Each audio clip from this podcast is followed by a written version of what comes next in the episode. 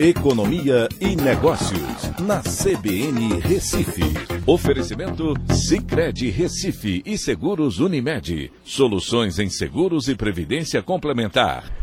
Olá, amigos, tudo bem? No podcast de hoje eu vou falar sobre a retrospectiva da economia e dos negócios em 2022 é bastante positiva.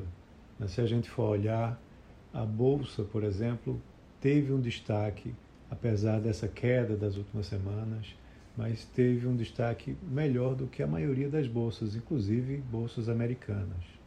A gente teve também um crescimento da economia que surpreendeu, né, com recuperação forte do setor de serviços, que fazia uma, trazia uma expectativa no início do ano de um crescimento muito baixo, mas terminou é, crescendo bastante e deve fechar o ano, quando se confirmarem os dados, com um crescimento de 3%.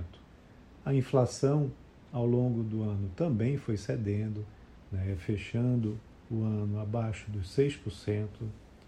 A gente tem também uma taxa de desemprego que caiu consideravelmente né, a um patamar bastante interessante de níveis lá atrás de 2014, antes da crise que aconteceu lá com Dilma, é, também o emprego formal né, avançou aí nos 11 últimos meses né, do ano, ou seja, praticamente todos os meses do ano teve geração de emprego formal.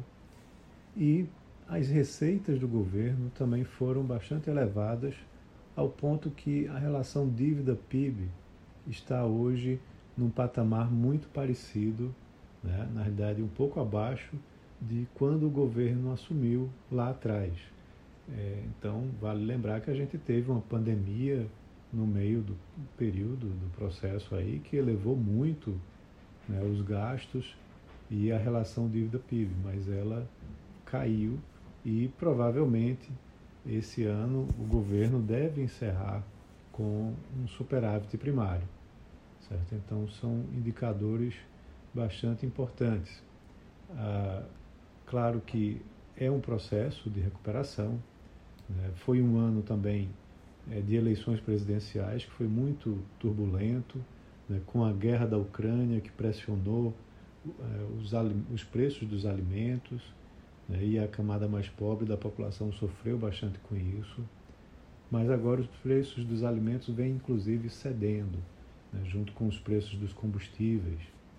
Mas fica aí um desafio né, para 2023, para saber como que a economia vai se comportar, se esse crescimento vai se repetir ou não, né, dependendo também, não só aqui do Brasil, mas do que acontece lá fora, é, onde há sim algumas expectativas de é, até mesmo recessão na zona do euro, é, em alguns outros países.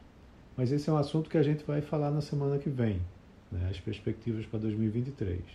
Então, queria desejar aqui a todos um ótimo final de ano, que estejam todos em família né, e que 2023 seja melhor do que 2022, né, para que a gente possa ter aí todos esses indicadores ainda melhores né, do que foram durante esse ano. Então é isso. Um abraço a todos e, como eu disse, um ótimo ano novo para todos que estão nos escutando.